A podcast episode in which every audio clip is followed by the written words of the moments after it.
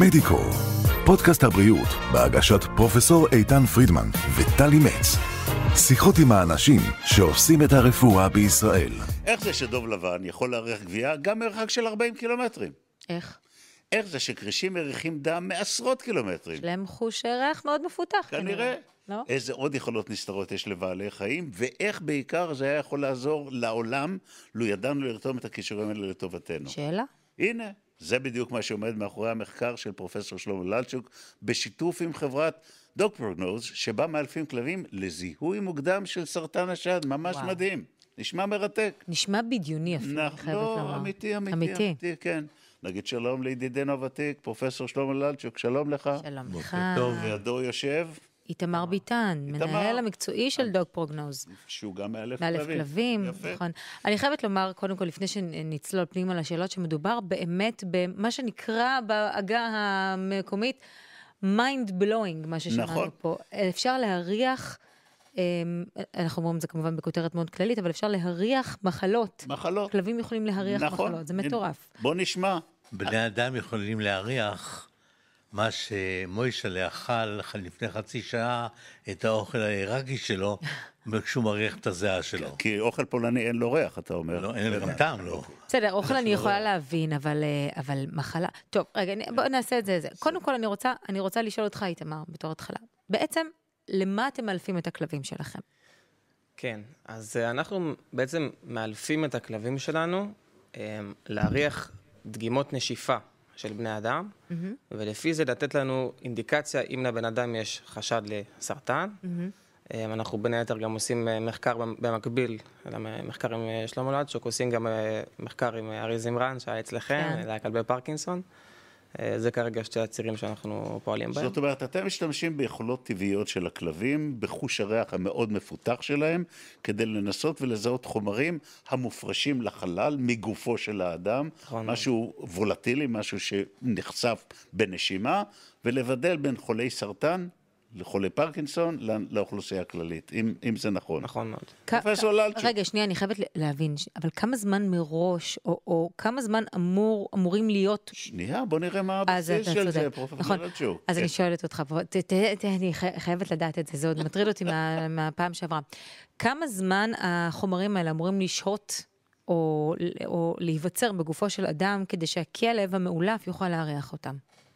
קודם כל, אנחנו לא יודעים. נתחיל אז מזה. טוב שגם אני לא יודעת, זה גורם לי יודעים. להרגיש בנוח. לא, אבל כן, יש- חשוב. יש בסיס מדעי לדבר הזה. זאת אומרת, הרבה מאוד שנים מנסים למצוא את, את אותו סנסור, את אותו כן, חיישן, כן. שיקלוט את אותם חומרים הנפלטים, שמשנים את מנעד הריחות מאדם שיש לו סרטן לאדם שאין לו סרטן, באופן מלאכותי. כן. זה לא צלח, ולכן מנסים להשתמש בכלבים, שזה חוש הריח הטבעי שלהם. כן, בעצם מה שאתה אומר זה נכון, אנחנו לא הראשונים בעולם שעושים את זה. זה יש uh, הרבה מאוד מחקרים לפנינו שהוכיחו שכלבים יכולים בעצם לתת את האינדיקציה הזאת לפי ההבל פה, לפי הבדיקות דם, בדיקות שתן, רוק.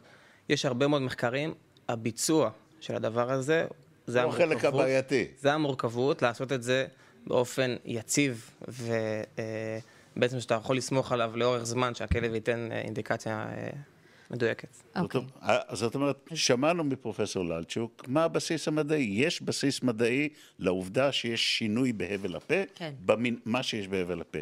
מה, איך, איך אתם גורמים לכל, לכלבים לבדל בין אדם עם סרטן לאדם בלי סרטן? אתה ממש מתכוון לתהליך? זה עושים? כן. אמ, אנחנו בעצם לוקחים דגימות, קודם כל להסביר איך התהליך עובד. ודאי. אמ, הבדיקות של ההבל פה, זה מתבצע אמ, על ידי הנבדק. הוא לוקח מסכת קורונה פשוטה, נושף אליה עם פה פתוח אה, למשך חמש דקות. ואת זה אנחנו מאחסנים בקופסאות, שאולי אם יהיה סרטון אחר כך אה, נוכל אוקיי. להראות את יהיה זה. יהיה, יהיה. כן. אוקיי? אמ, אנחנו לוקחים דגימות של אנשים, זה בשלב האימון אני מתכוון, לוקחים דגימות של אנשים שאנחנו יודעים שחולים בסרטן. אמ, בכמויות גדולות, ככל שמעלים את זה ומשווים את זה לבדיקות של אנשים בריאים, אמ, לאט לאט הכלב מצליח להבין את ההבדל בעצם בין הדגימה של אה, בן אדם חולה לבריא. בתקופת האימון את אתם, ה- אתם יודעים למי יש סרטן, למי אין סרטן, ואתם מאמנים את. הכלב להגיד, כאשר אתה מריח את הריח הזה, תשכב או תעשה איזושהי תנועה, כן. כשאתה את זה, תעבור הלאה. אוקיי. סוגי הסרטן שאתם מאמנים עליהם הם שונים? זה סרטן שד, סרטן מעי גס, סרטן ריאות, או שזה כל סוגי הסרטן? אז בש, בשלב זה, בשלב הראשוני, אה, הכלבים שלנו מאומנים על אה, עד עשרה סוגי סרטן, אני לא תופס אותי במספר המדויק, אבל בין תשעה לעשרה. אבל יש כמה, הכוונה לא רק לא סרטן רק שד. סרטן. כן, יש סרטן שד. השלב הבא שאנחנו רוצים אה, להגיע אליו, זה בעצם לבודד סרטן אחד, שהכלב יגיד לנו רק עליו. מדהים. אחת מהמסקנות שהגענו אליהן, שיש ריחות משותפים, כלבים, אה, בלי שאימנו אותם למחלה מסוימת, הכרתי לו נגיד סרטן מוח פעם ראשונה, הוא מסמן את זה. מעולם לא הריח את זה, מטורף. הריח רק סרטן שד לפני, סרטן אה, ריאות. זאת אומרת, יש. ריחות מסוימים, יש חומרים הנדיפים מתוך הגידול הסרטני, שמשותפים לכל סוגי הסרטן. זה מה ש- שהכלב זה מסוגל המסקנות. אתה יודע. הראשוניות. הראשוניות. כן. פרופסור ללצ'וק, אני, אני רוצה רגע שנסתכל גם על הנדבך ה... אה, מעשי. מעשי, רפואי. בעצם אנחנו סומכים כאן על כלבים, על חוש הריח המפותח והטוב של כלב, שייקח חלק בעצם מדיאגנוזה שלקוחה מעולם הרפואה. זה, זה כמעט, חייבת לומר, למי שלא מורגל ברעיון, זה נשמע כמעט כמו קוריוז. תראי, קודם כל אני סומך על כלבים הרבה יותר מאשר על בני אדם. ובצדק, ובצדק יש לומר. תוך הכרתנו. מוכח, זה מוכח. כל אחד שיש לו כלב בבית, היחידי ששמח כשהוא בא הביתה זה הכלב. וואו, אני כל הזמן אומרת את זה. אם רק מישהו היה שמח לפגוש אותי, כמו שהכלב שמח לפגוש אותי, היינו, היינו כאנושות. הרבה יותר מוצלחים. כן. באמת. עכשיו, אני אומר שמה שהטבע ברא במיליארדי שנים, כדאי להשתמש בו, כן. עד שאנחנו נלמד לייצר אותו. כן. הניסיונות האלה, ניס- ניסו אותם לאורך ה-20-30 השנה האחרונות לעשות אף של כלב מלאכותי, הם לא צלחו, אה, נכון. צריך להגיד את זה. ולכן בואו נלך חזרה ל- לעניין הס- הספציפי הזה.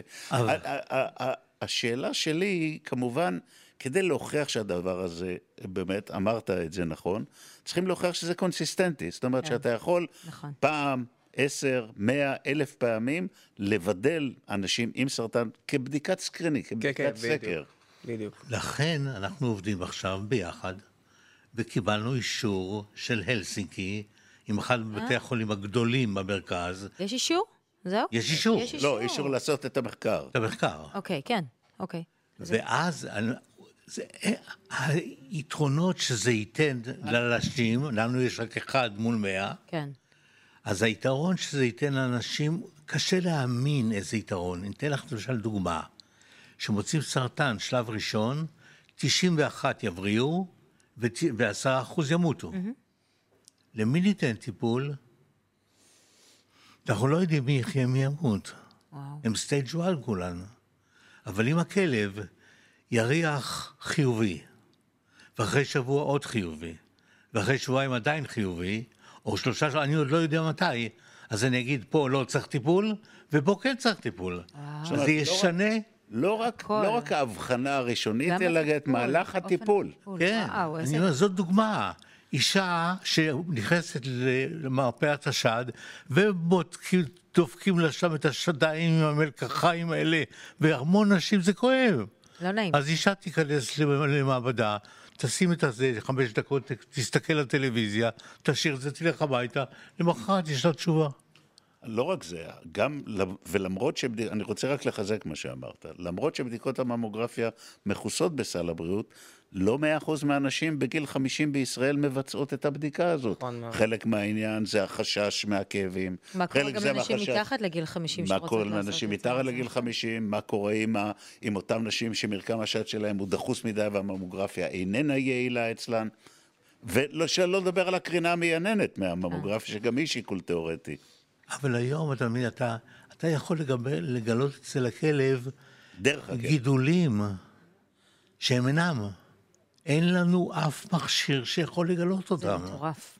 ואז תהיה שאלה, נתחיל לטפל, אז קרוב לא כולם יבריאו. נכון. את מבינה? אוקיי.